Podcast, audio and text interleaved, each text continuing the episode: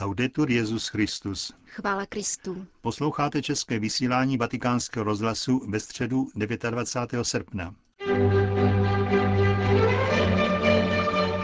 Vzhledem k pěti tisícům ohlášených návštěvníků se dnešní generální audience konala na prostranství před letní papežskou rezidencí v Castel Gandolfo.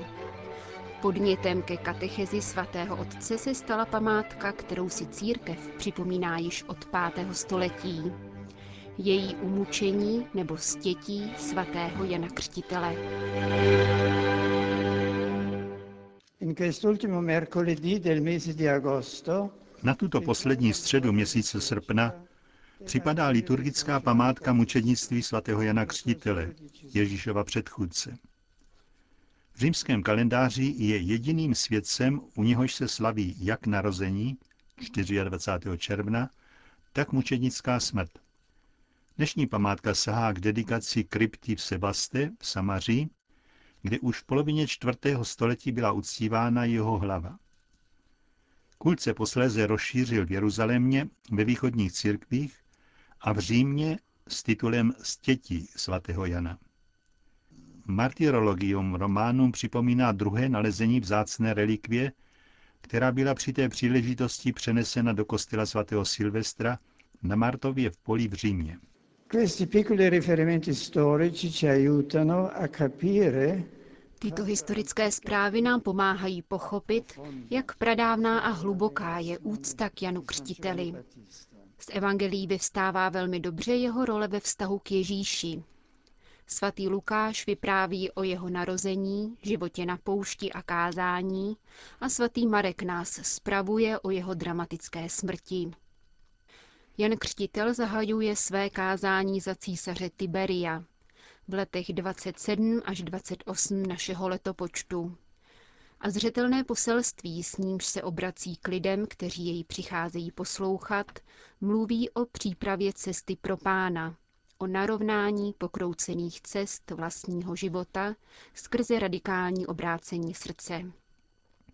Jan Křtitel ovšem nezůstává jen u hlásání pokání, nýbrž poznává v Ježíši beránka božího, který snímá hříchy světa, s hlubokou pokorou na něho ukazuje jako na Bohem poslaného a sám ustupuje stranou, aby on mohl růst, aby jeho poslouchali a následovali. V posledním dějství pak Jan Křtitel dosvědčuje svou věrnost božím přikázáním vlastní krví. Nic neodvolává ani neustupuje a završuje tak plně své poslání. Svatý Béda ve svých homílích připomíná. Pro Krista dal svůj život, ačkoliv nebyl nucen k zapření Ježíše Krista, leč pouze zamlčet pravdu. I tak zemřel pro Krista. Právě pro tuto lásku k pravdě se neuchýlil ke kompromisům a nebál se promluvit tvrdé slovo k těm, kdo ztratili boží cestu. da dove nasce questa vita Od čeho se odvíjí tak čestný a koherentní život, plně nasazený pro Boha a přípravu cesty pro Ježíše. Odpověď je prostá. Ze vztahu k Bohu, z modlitby, která je zlatou nití jeho existence.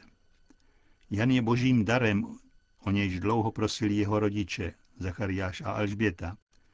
Nesmírný dar přesahující lidskou naději, poněvadž oba byli pokročilého věku a Alžběta byla neplodná.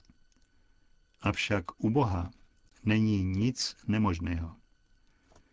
K oznámení jeho narození dochází přímo na místě modlitby, v jeruzalemském chrámu, a dokonce dochází k němu, když na Zachariáše připadne velké privilegium vstoupit na nejposvátnější místo chrámu a přinést hospodinu oběť kadidla. Také narození Jana Křtitele doprovází modlitba, zpěv radostí a chvály a díků, který Zachariáš pozvedá k pánu a který každé ráno recitujeme v modlitbě chvál. Benediktus oslavuje boží působení v dějinách a ukazuje prorocké poslání jeho syna Jana, totiž předcházet syna božího, jenž se stal tělem, a připravovat mu cesty. Celá existence Ježíšova předchůdce se sytí vztahem k Bohu, zejména v období stráveném v pouštních oblastech, v místě, pokušení, ale také v místě, na něm člověk pociťuje svoji ubohost, ježto se mu nedostává opory a materiálních jistot a dospívá k poznání, že jediným pevným bodem zůstává Bůh sám. Jan Křítel však není jen mužem modlitby, ale také průvodcem ve vztahu k Bohu. Evangelista Lukáš ve svém záznamu modlitby, kterou Ježíš učí své učedníky, Otče náš, podotýká, že žádost byla formulována těmito slovy. Pane, nauč nás modlit se, jako tomu také Jan učil své učedníky. Cari fratelli e sorelle, celebrare il martirio di San Giovanni Battista ricorda anche a noi Drazí bratři a sestry, když slavíme mučednictví svatého Jana Křtitele, připomínáme si také my, křesťané této naší doby, že se nesmíme uchylovat ke kompromisům vůči Kristově lásce, jeho slovu a pravdě. Křesťanský život vyžaduje tak říkajíc mučednictví každodenní věrnosti evangeliu, totiž odvahu dovolit, aby Kristus rostl v nás a aby to byl On, kdo orientuje naše myšlení a jednání. To se však může v našich životech stát jedině tehdy, máme-li pevný vztah k Bohu. Modlitba není ztracený čas, neukrádá místo aktivitám ani těm apoštolským, ba právě naopak.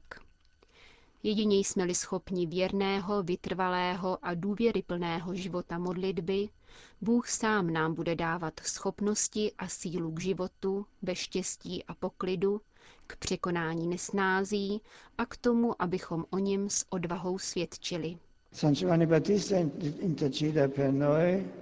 Svatý Janek Křtiteli, přimlouvej se za nás, abychom ve svém životě vždy dokázali zachovávat Boží prvenství. Grazie.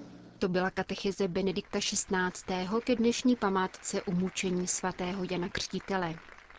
Po společné modlitbě svatý otec všem přítomným udělil apoštolské požehnání. Sit nomen Domini benedictum. Adiutorium nostrum in nomine Domini. Qui feci celum et terra. Benedicat vos omnipotens Deus, Pater et Filius et Spiritus Sanctus.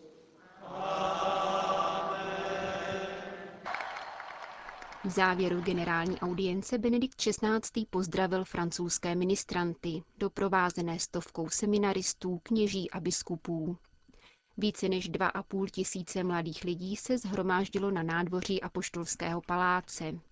Svatý otec ministrantům připomněl, že jejich věrná služba u oltáře jim umožňuje být na blízku eucharistickému Ježíši.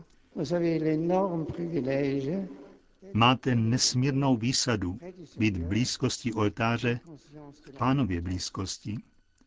Buďte si vědomi důležitosti vaší služby pro církev i pro vás samé. Nebojte se šířit kolem sebe radost, kterou čerpáte z Kristovy přítomnosti la joie que vous recevez de sa présence. Vyzval Benedikt XVI. ministranty ze všech francouzských diecézí, kteří dnešní účastí na generální audienci zakončili svou pouť do věčného města. Vatikán. Otec Ciro Beneditini, který zastupuje ředitele tiskového střediska svatého stolce, dnes důrazně dementoval další spekulativní zprávy v kauze Vatileaks. Podle posledních informací sdělovacích prostředků je totiž v souvislosti s únikem důvěrných dokumentů svatého stolce vyšetřováno až 20 podezřelých. Zástupce tiskového mluvčího označil takové dohady za nepodložené. Nejsem papežův tiskový mluvčí, ohrazuje se často otec Federico Lombardi a dodává. Svatý otec nikoho takového vůbec nepotřebuje neboť považuje-li to za nutné, hlásí se ke slovu sám a dosti zřetelně. Z titulu svého úřadu je tedy italský jezuita ředitelem tiskového střediska svatého stolce, zodpovědného za mediální komunikaci ve Vatikánu i v rámci papežských cest.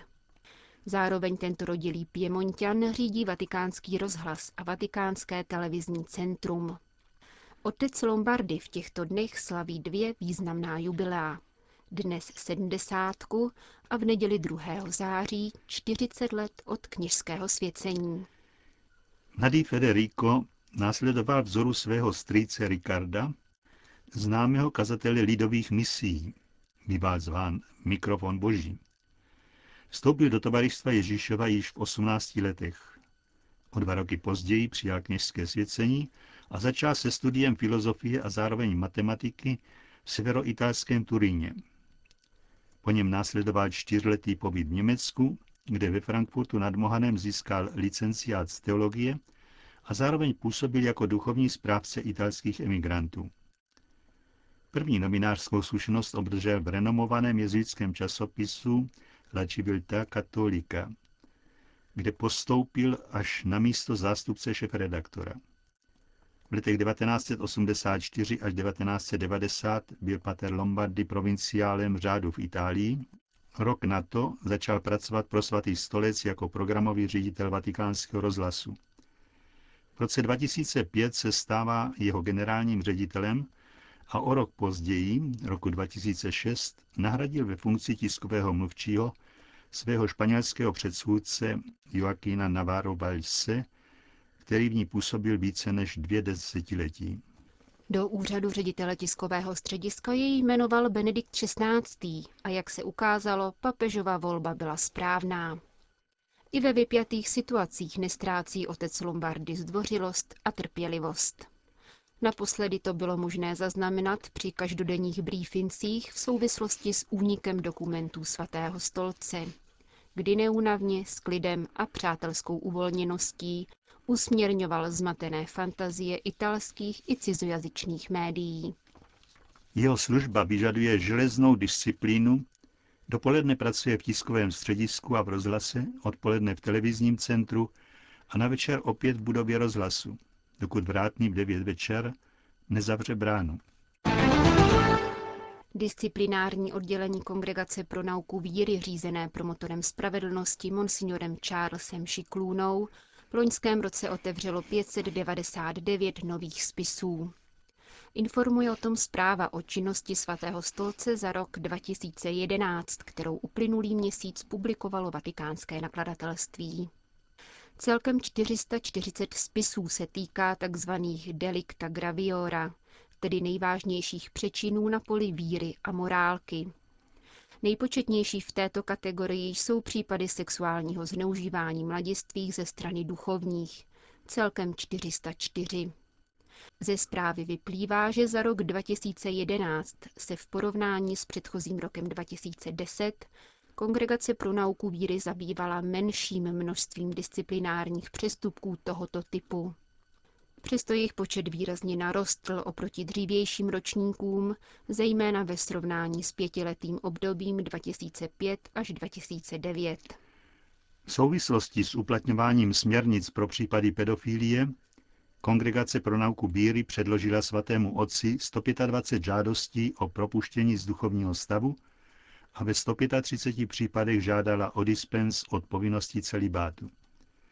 V roce 2011 Kongregace pro nauku víry zbavila povinnosti duchovního stavu dalších 540 kněží. Tato pozbytí duchovního stavu ovšem nesouvisí s nejvážnějšími disciplinárními delikty. Více než 1300 stránkový svazek nazvaný Činnost svatého stolce za rok 2011 také přináší informace o aktivitách tribunálu římské roty, tedy vatikánského soudu, který řeší především případy týkající se platnosti uzavřených sňatků. Vyplývá z nich, že v uplynulém roce vatikánský tribunál vynesl 179 rozsudků, z nichž většina, 94, nevedla ke zneplatnění manželství. To je opačný trend v porovnání s rokem 2010, kdy bylo z celkového počtu 175 žádostí anulováno 93 manželství a 82 nikoliv. Končíme české vysílání vatikánského rozhlasu. Chvála Kristu. Laudetur Jezus Christus.